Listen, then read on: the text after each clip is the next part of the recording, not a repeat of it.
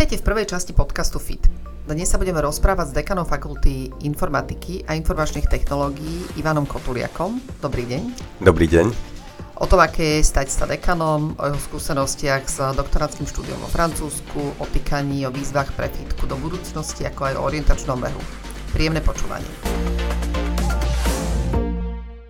Pred 4 rokmi sa stal dekanom.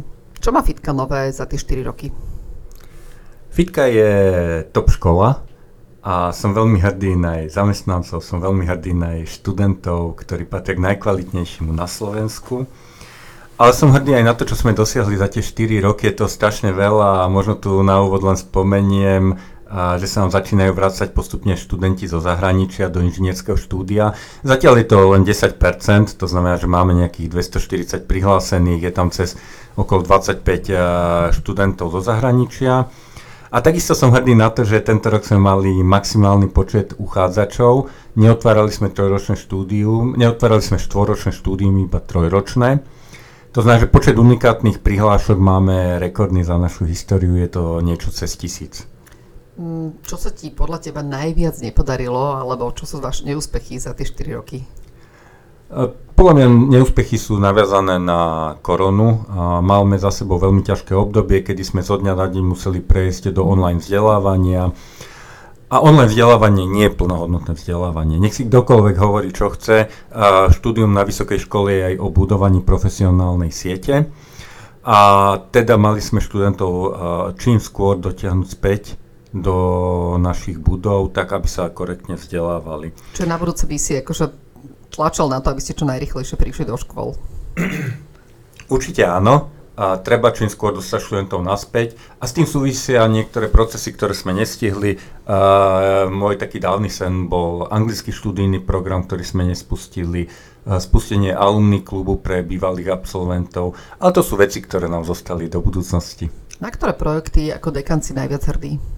Z posledného obdobia by som možno spomenul otvorenie coworkingu, priestoru, kde aj teraz sedíme, priestoru pre študentov, kde môžu prísť z prednášok v úvodzovkách v papučkách a robiť si na svojich projektoch, či už do roboty alebo do školy. Takisto som hrdý na to, že sa nám podarilo nalákať uh, niektorých profesorov zo zahraničia späť na Slovensko. Dvoch už máme na full-time zamestnaných, ďalší prichádzajú v najbližšom období. A v poslednom období to bolo Fit Academy, projekt, kde budeme vzdelávať ľudí, ktorí už majú ukončené vzdelanie, ale chcú sa zlepšovať v oblasti informatiky. V, ako sa môže študent prihlásiť na túto FID Academy alebo dospelí alebo firmy, ako sa môže zapojiť do FID Academy?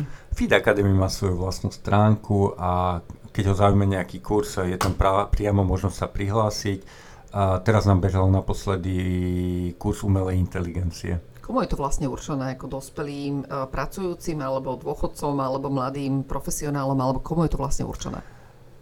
Je to určené ml- profesionálom, ale aj uh, ľuďom, ktorí sa chcú vzdelávať v oblasti informatiky, takže nie je to vymedzené pre nejakú konkrétnu uh, vekovú skupinu, pre nejakú vzdelanostnú skupinu a sú kurzy rôznorodej úrovne. A je to online alebo offline? je to prezenčne. To znamená, že naozaj sa snažíme dostať eh, tých študentov do našich priestorov, ktoré sú naozaj nádherné, vynovené.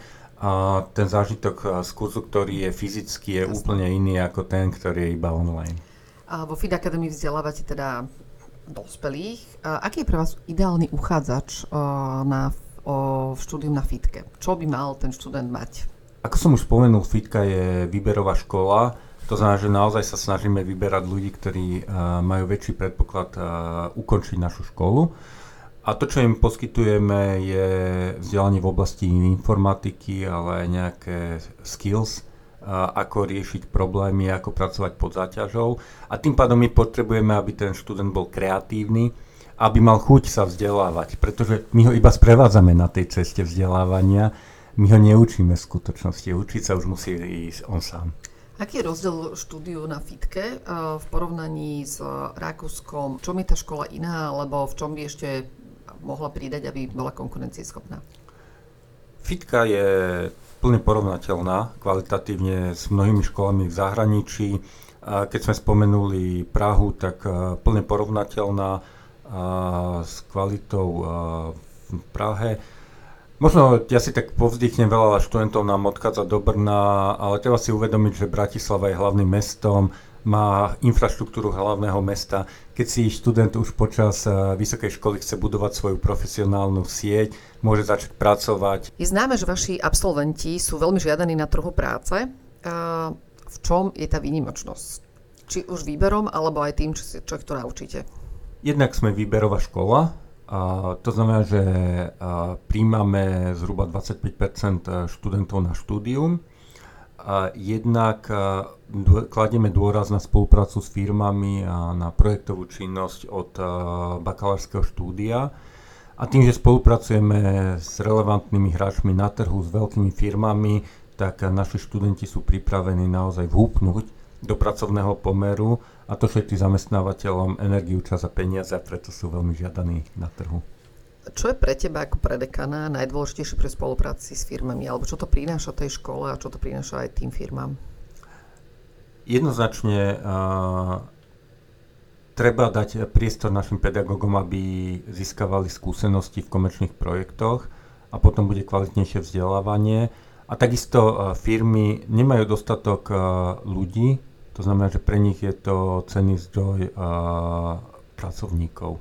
A myslím, že netreba hovoriť len o firmách, treba hovoriť aj o štátnej správe, o ministerstvách a o mnohých ďalších organizáciách, ktoré dnes s nami spolupracujú, preto aby našli budúcich spolupracovníkov. Keď sa rozprávame o študentoch fitky, ako je to s ženami alebo s dievčatami na fitke? Hlási sa k vám dosť žien? Ako to viete porovnať? Podľa toho, že s kým sa porovnávame, keď sa pozrieme na vývoj v rokoch, eh, pred 12 rokmi sme mali zhruba 3% dievčat, dnes ich máme 15%.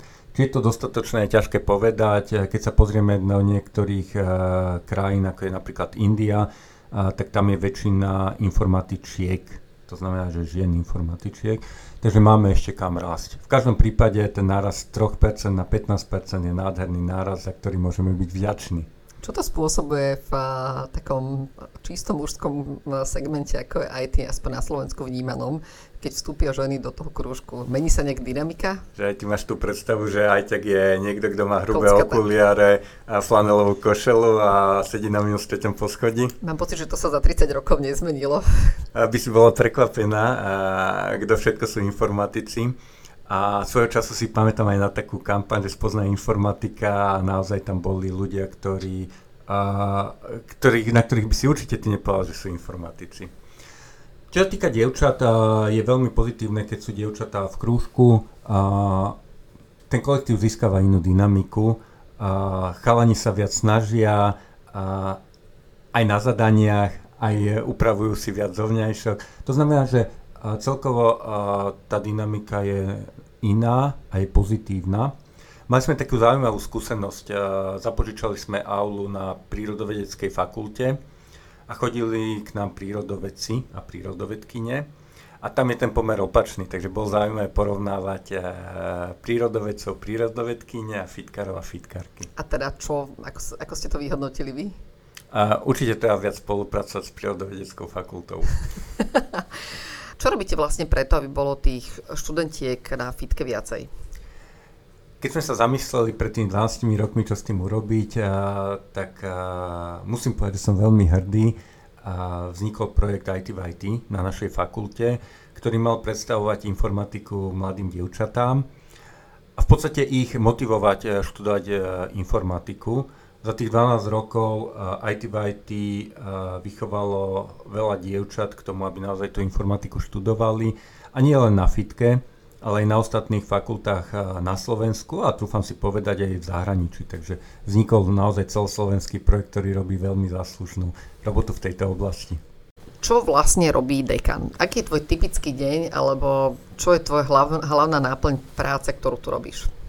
Dekan eh, je klasický manažer, to znamená určuje smerovanie fakulty a snaží sa nastaviť eh, tú fakultu smerom eh, k novým projektom. Typicky sme hovorili o anglickom študijnom programe, v ktorom už dneska máme stovky hodín a na to, aby sa reálne zrealizoval, potrebujeme ešte kopec stretnutí a potrebujeme doho- kopec dohod ešte spraviť. Ale dnes už sme nastavení tak, že od septembra 2024 ho budeme spúšťať. Takisto je to identifikovanie nových smerovaní a nájdenie ľudí, ktorí sa im venujú. Typicky medzi verejnosťou rezonuje 5G, umelá inteligencia alebo kvantové počítanie. A musíme si nájsť spôsob, ako nájsť ľudí, ktorí sa týmto veciam budú venovať. A v neposlednom rade je to získavanie mladých šikovných študentov a kolegov, vytváranie im podmienok tak, aby boli čím kvalitnejší. To znamená aj budovaním zázemia, ktoré tu máme, či už je to knižnica, coworking a mnohé ďalšie. Ty ešte stíhaš aj učiť a odborne sa venovať svojim doktorantom? Nestíham toľko, čo by som chcel. Učím ešte, učím počítačové siete, mám doktorandov, ale určite by som sa im chcel venovať o mnoho viac, ako mi zostáva času. Čo ty a umelá inteligencia? Taký máte vzťah? A veľmi pozitívny. Myslíš si, že umelá inteligencia nás zničí? Myslím si, že nie pre, pre mňa ako efektívneho človeka je to len nástroj optimalizácie, ale zatiaľ. Ale uvidíme, kam sa to bude vyvíjať ďalej. Ale akože čo via fitka? s umelou inteligenciou? My a Fitka používame umelú inteligenciu a v princípe všetky výskumné skupiny, o ktorých sme ešte nehovorili, využívajú umelú inteligenciu na zlepšenie. Procesov. A, áno, procesov a výskumu a mnohých oblastí. A treba však povedať, že sa aj venujeme samotnej umelej inteligencii a aplikácii umelej inteligencie napríklad do bioinformatiky, spracovaniu veľkých dát, biomedicínskych obrázkov a tam, kde je to potrebné. Tvojou témou je 5G, čo, v ktorej sa venuješ už dlhodobo, máš už ty vlastnú alebo, alebo čiapočku. Ako ty pracuješ s ostatnými konšpiráciami a teda rozvojom 5G, čo sa tým zmení? A pobavila si ma a Albal máme prestupom do laboratória pre všetkých, ktorí sa boja. Ja osobne nemám svoju čiapočku, ja sa nebojím a, týchto konšpirácií. A 5G je sieť, ktorú máme nainštalovanú v Labaku a v tzv. standalone architecture, ktorá je určená priamo na to, aby sme testovali oneskorenie medzi autonómnymi autami a merali toto oneskorenie. Operátori používajú tzv. standalone architecture. Keď sa zamýšľaš nad tým, že kde sa posunulo 5G od... Od 1G? Od 1G, presne tak. Že, že kam sa posunuli technológie, alebo aj my ako ľudstvo za aké obdobie to bolo? No od uh, 2G uh, je radovo 20, 30 rokov, to znamená 1992 približne. A to jedno G bolo predtým, uh, u nás bolo známe ako NMT, keď si spomínaš, Eurotel Presne sa to tak. ešte volalo. To mali veľká skriňa, Presne ktorú tak. sme nosili so sebou. A podľa mňa ten najväčší rozvoj, ktorý vidíme všetci, je e, internet v mobile a to, že internet máme všade, a aplikácie, ktoré máme všade. Neuveriteľným spôsobom to zmenilo náš život, každodenný život a v princípe takmer každého človeka. To, čo sme si volá, kedy nevedeli predstaviť, že no na čo mi je mobil, dnes si bez mobilu nevieme predstaviť svoj každodenný život a fungovanie. A 5G je naozaj o veľmi rýchlych dátach, ktoré máme k dispozícii všade. A takisto IoT, to znamená, že zariadeniach Internet of Things, smart e, zariadeniach, ktoré, ku ktorým máme stály prístup. Ináč, keby ste dávali na imatrikulácii študentom alobalové čiapočky, mohlo by to byť celko vtipný prístup, ako máte prístupovať do, na fitku, ale poďme ďalej. Aká je tvoja vízia fitky vlastne? V súčasnosti má fitka 6 výskumných skupín zameraných na vývoj softvéru, na umelú inteligenciu, na smart auta alebo autonómne auta, a potom na bezpečnosť a na umelú inteligenciu.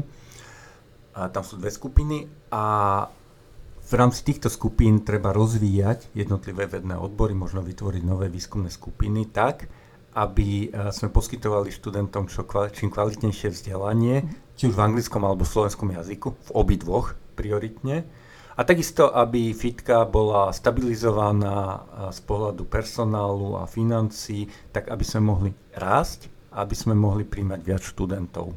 Fit a zábava. Študenti na fitke sú zvyknutí na to, že sa hrajú spoločenské hry, že tu majú veľa športu. Prečo vy podporujete takúto spoločenskú koordináciu študentov na fitke?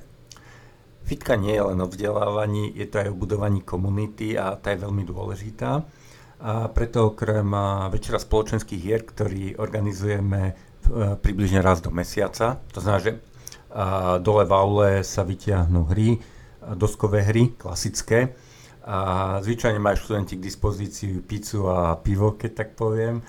A hrajú sa nejaké hry. Okrem toho máme fitkovicu, to je veľká akcia raz do roka pre študentov fitky, ale aj iných vysokoškolákov. A ten hlavný dôvod je budovanie komunity, pretože vysoká škola nie je len o vzdelaní, ale aj o budovaní si svojej profesionálnej siete. Ako sa ty dostal na tú fitku? Tu bola taká vtipná historka, keď sa na elektrofakulte znižoval počet informatických hodín a predmetov. Ja som mal nachystaný predmet, ktorý sa venoval bezdrôtovým sieťam. Tam z nejakého dôvodu mi ho nechceli dovoliť e, učiť, tak som prišiel za vtedajším dekanom, profesorom Molnárom, bolo to v nejakom decembri som povedal, že takýto a takýto predmet mám, že či nemá záujem a on povedal, super, takéto niečo hľadáme a od februára už som učil na fitke. A z fitky si išiel do Francúzska, alebo už ja predtým si bol vo Francúzsku? do Francúzska z elektrofakulty ešte ako doktorant. A ako sa vlastne dostal do toho Francúzska, alebo prečo zrovna Francúzsko? Bol k dispozícii štipendium do Francúzska a ľudí, ktorí vedeli aspoň trochu po francúzsky veľa nebolo Mimochodom, že vedeli po francúzsky z tohto omylu ma vyviedli hneď na letisku, keď ja som nerozumel im a oni nerozumeli mne. A za tie 4 roky vo Francúzsku sa človek naučí. Čo ti prinieslo to Francúzsko? Čo bolo pre teba zaujímavé na štúdiu v porovnaní so Slovenskom? Čo ti to dalo? Ja som odchádzal do Francúzska v 98. ešte a systém vzdelávania na Slovensku bol o mnoho formálnejší, o mnoho taký rigidnejší. Vzťahy s profesormi boli formálne, s vykaním a so všetkým. A keď som došiel do Francúzska, tak prvé je, že som si so všetkými potýkal vrátanie veľkých profesorov a to bolo také osviežujúce. A osviežujúce bolo, že prístup do labákov vtedy bol 24 hodín denne a taký neformálny prístup so zameraním na výsledky. To týkanie si si nechal zrejme aj tu. A týkam si so všetkými svojimi doktorantmi určite. Máš nejakú vtipnú historku z Francúzska? Vtipná historka sa viaže k mojej obhajobe a doktorátu, kde boli Francúzi a Slováci. Predsedom bol samozrejme Francúz, keďže to bolo vo Francúzsku. A Francúz začal hovoriť po francúzsky. Niečo v štýle, že vítam vás na tejto obhajobe, ako bude prebiehať a podobne povedal asi 10 vied, Slováci už sa začali ošívať, že čo to má znamenať, že však oni nerozumejú. A potom na konci povedal, že sme na francúzskej univerzite, obhajoba vo Francúzsku predsa nemôže prebehnúť bez toho, aby sa nepovedalo pár slov vo francúzštine. Všetci ostatní boli spokojní, že ste prešli do angličtiny. Presne tak, presne tak. Ale toto som si zachoval, aj keď máme obhajoby na Slovensku v angličtine, tak pár vied poviem vždycky po slovensky. A ako na to reagujú potom tí zahraniční profesori? Tlmočíte im to? Upozorním ich na to, že keďže sme na Slovensku, tak pár slov sa patrí povedať aj v slovenčine. Prečo ste sa potom ako rodina, alebo ty si sa rozhodol vrátiť na Slovensko? Kvôli manželke? Boli sme spoločne s manželkou, alebo vtedajšou priateľkou vo Francúzsku a dohodli sme sa, že sa vrátime na Slovensko toto je tá krajina, kde sme mali priateľov z mladosti a toto je tá krajina, a, ktorá poskytuje ďalšie možnosti, keď sa človek a, v nej význa, respektíve keď hovorí po slovensky. Keď nehovorí po slovensky, než táto krajina je ťažká na život. Prečo v porovnaní s francúzskom? To je rovnako izolacionistické, pokiaľ nevie človek po francúzsky. Ale po francúzsky sme hovorili a moja žena veľmi dobre. A ja určite horšie, ale hovorili sme po francúzsky a oni zase oceňujú, Francúzi oceňujú, keď sa snažíte hovoriť po francúzsky. Ako ty najradšej relaxuješ? A, ja najradšej športujem, a behávam, a orientačný beh prioritne, keď sa dá, cez Ako víkendy. si došiel k, k orientačnému behu?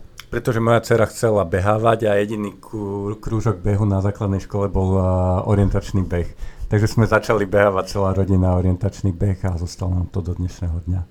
Aj máte nejaké ciele ešte, že chcete reprezentovať v orientačnom behu alebo niečo takéto? Nie, nie, ja už mám len za cieľ si vyvetrať hlavu a ja mám veľmi rád orientačný beh, pretože dostaneš uh, mapu, uh, máš buzolu čip, áno, presne tak, a ideš do lesa uh, s cieľom uh, prebehnúť všetkými kontrolami. Uh, na všetky kontroly sa mi podarí prebehnúť, už je to mnohokrát ťažšie. Ja mám skôr problém nájsť tie orientačné body. To behanie není až taký problém, ale niekedy ten terén na tej mape a, a v tom, čo ja reálne vidím, sa neviem trafiť. Orientačný beh je krásny v tom, že uh, môžeš behať rýchlo, ale v tom prípade sa dostaneš do kyslíkového dlhu a nestíha ti rozum a tým pádom sa človek uh, stratí a to je zlé. To znamená, že v prvom rade je to orientačný, ako naša trenérka hovorí, až potom je to beh. Čo rád čítaš, alebo čo máš rozčítané momentálne? Momentálne čítam uh, tri knihy. Uh, jedno je venované kvantovému počítaniu, a čo je veľká téma do budúcnosti a naozaj sa začína o nej hovoriť. V Polsku je vybudovaný veľký hub a mnohé blízke krajiny sa tomu venujú. Jednu mám historickú, je to o histórii Číny, o cisarovnej Sixi. Je to prelom 20. storočia od cisarovnej, ktorá zmodernizovala Čínu. A posledne je taká oddychovka, je to Storm, Stormlight Archive od uh, Anna Sandersona. A o tých kvantovom počítačoch sme sa nerozprávali. Čo to vlastne prinesie do budúcnosti? Je to iný štýl uvažovania, úplne iný štýl počítania a ak sa vám podarí spraviť efektívne kvantové počítače, tak výrazne to zrýchli a zefektívni mnohé spracovania dát. Napríklad ja verím, že DNA budeme vedieť spracovať v reálnom čase a tým pádom poskytovať aj personalizovanú medicínu. Ktoré krajiny uh, ťa inšpirujú alebo ti prinášajú nejakú formu oddychu alebo za, ako nejaké nové inšpirácie? Tým, že sme boli vo Francúzsku, tak určite je to Francúzsko, ale nemusí to byť priamo Paríž, lebo Paríž je únavné mesto ja mám radšej kampaň, to znamená, že vidiek. A Slováci e, poznajú kampaň francúzsky, francúzsky vidiek e, v princípe z Talianska. Ono sú tie krajiny veľmi blízke. Talianský vidiek a francúzsky vidiek. Takže je to taký kľudnejší štýl e, života. Okrem toho, to, čo ma fascinuje, je cieľa vedomosť, ktorú vidíme v azijských krajinách. A tie krajiny sa naozaj rozvíjajú obrovským tempom, ktoré Európan, ktorý necestuje, si ani nevie predstaviť. Máš nejakú vtipnú historku z prostredia juhovýchodnej Ázie, keď už sa s nimi toľko mm, Boli sme na návšteve na viacerých univerzitách. Jedna z nich bola univerzita v Makau, čo je bývalá portugalská kolónia. A dali nám stretnutie na nedelu, tak sa ich pýtame, že prečo v nedelu, však ako my do pondelka vydržíme, nemusíme v nedelu chodiť na stretnutie. A oni povedali, však normálne robíme. Jakže robíte, však eh, študenti vám chodia v nedelu do roboty, do školy. No tak tu sme v, v Číne, tu chodia aj v nedelu, oni sa chcú vzdelávať, takže mali sme stretnutie v nedelu. Vieš takéto niečo predstaviť na Slovensku alebo v Európe, že by sa niekde ešte v nedelu študovalo? To si teda predstaviť neviem. A niekedy je to problém už e, v pondelok ráno alebo v piatok po obede, že prečo majú chodiť e, do školy. Aký je teda tvoj pohľad na slovenské školstvo, keď ho porovnáš s, s tými azijskými krajinami, alebo teda krajinami, ktoré sa rýchlejšie rozvíjajú, dajme v týchto technologických odboroch, že čo nám chýba, alebo kam by sme sa mali posunúť? Toto je ťažká otázka a slovenské školstvo je vo veľmi dobrom stave, keď si zoberieme, koľko peňazí dostáva to školstvo, ale slovenské školstvo má bohužiaľ veľa nedostatkov, základné, stredné aj vysoké, teraz si treba povedať. A vieme to vyriešiť uh, iba tým, že zvýšime dotácie tomuto školstvu. Ja ti dám taký príklad, že veľa sa hovorí o odchode študentov do zahraničia, ale keby sa všetci študenti z Čiech vrátili na Slovensko, tak nemajú miesta na univerzitách pretože my sme podcenili vzdelávanie a my sme veľmi podcenili dotácie pre vysoké školy, ale aj pre základné a stredné. Dnes nemá kto poriadne učiť. To, že FITKA je výberová škola, znamená, že my si môžeme dovoliť zobrať iba 25% študentov, lebo my prispievame na vzdelávanie z iných kapitol, z vedia, z výskumu a podobne. My by sme vedeli vzdelávať viac, keby štát korektne platil za vzdelávanie. To znamená, že vy máte kapacity na študentov, ale nemáte na ne peniaze. My máme tak málo peňazí, že na každého študenta zhruba 500 eur ročne musíme presunúť eh, z iných kapitol do vzdelávania, aby sme si mohli eh, dovoliť ich dovzdelávať. Preto, ako som spomínal, máme 1000, 1050 eh, prihlásených a nastupuje nám 270. My by sme vedeli zobrať nejakých 350-400 študentov, ale jednoducho nevieme si to dovoliť financovať. Neutrpela by kvalita tým pádom, keby sa zvýšil počet študentov? Máme pedagógov rezervovaných na približne tento počet, takže určite nie a vieme ich vzdelávať v týchto počtoch. Nemyslela som študenti, že či by neboli problém, že by sa znížila kvalita. A nie, keď si vyberať, e, vyberáš e, zhruba cez tretinu, okolo 35%, je to v poriadku. Poďme do záveru. Čo za 20 rokov dosiahla FITka? 20 rokov v živote človeka znamená, že dospelosť. dosiahol dospelosť, presne tak. A FITka je dnes dospelá fakulta, ktorá je rešpektovaná na trhu, je rešpektovaná medzi študentami, hovoria o tom maximálne počty prihlásených, je rešpektovaná medzi našimi zamestnancami a medzi kolegami v Československu, ale je rešpektovaná aj medzi zamestnávateľmi, o čom svedčí záujem zamestnávateľov o spoluprácu s FITkou, o projekty, ale aj o našich eh, študentov. To znamená, že myslím, že naozaj FITka vyrástla do rešpektovanej fakulty v rámci regiónu. Máte nejakú štatistiku o počte uh, zamestnaných študentov alebo respektíve nezamestnaných, že či je niekto nezamestnaný potom, čo absolvuje túto fakultu? Uh, existujú štatistiky, ktoré sa robia a nezamestnaní v zásade nie sú, naša doba zamestnania je myslím, že minus 60 dní. To znamená, že 60 dní pred dokončením školy má priemerný fitkár robotu. Ako si ty fitku predstavuješ uh, ako 25 ročnú? O 5 rokov, ako má vyzerať fitka? So všetkými víziami, alebo čo je bude treba, alebo ktorým smerom by sa mala rozvíjať? Fitka o 5 rokov, pevne verím, bude internacionálna ustanovizeň. Dnes prioritne študujú Slováci, 90% máme Slovákov. Ja pevne verím, že o 5 rokov budeme mať aspoň 25% zahraničných, nehovoriacich po slovensky. Dobudujeme kapacity, tak aby sme mohli vzdelávať väčší počet študentov, ale aby sme aj mohli robiť viac vedeckých a výskumných projektov. A takisto pevne verím, že dobudujeme tie kapacity preto, aby čím viac študentov mohlo zostať e, v Bratislave, na Slovensku a neodchádzali do zahraničia. To znamená, že to sú tie želania, ktoré mám pre fitku. Potrebujete, čo na to budete potrebovať od e, či už e, vlády alebo v iných, iných prostredí, ktoré by mali stimulovať toto prostredie? Najjednoduchšia odpoveď je, že peniaze, ale peniaze nie sú všetko. Je to nevyhnutný, nevyhnutnou podmienkou, ale je tu takisto stabilita, pretože počas predchádzajúcej vlády sa menil vysokoškolský zákon, vláda nepo, nepočúvala, čo potrebujeme. Do plánu obnovy sa dostali veci, ktoré v zásade sú nesplniteľné, napriek tomu, že sme to hovorili predchádzajúcej vláde. Takže potrebujeme naozaj stabilitu na to, aby sme mohli rozvíjať fitku. Ale my potrebujeme aj spoluprácu napríklad s regionálnymi univerzitami. Mať ilúziu, že bude jedna silná fakulta, jedna silná univerzita na Slovensku, je ilúzia. Je to ilúzia niekoho, kto ne, nepozná, ako funguje vysoké školstvo, ako funguje školstvo vo všeobecnosti. Takže potrebujeme naozaj silnú sieť aj regionálnych univerzít, potrebujeme silné stredné školy a potrebujeme mať stabilitu prostredia. My sme natoľko šikovní, že tú fitku vybudujeme za týchto podmienok.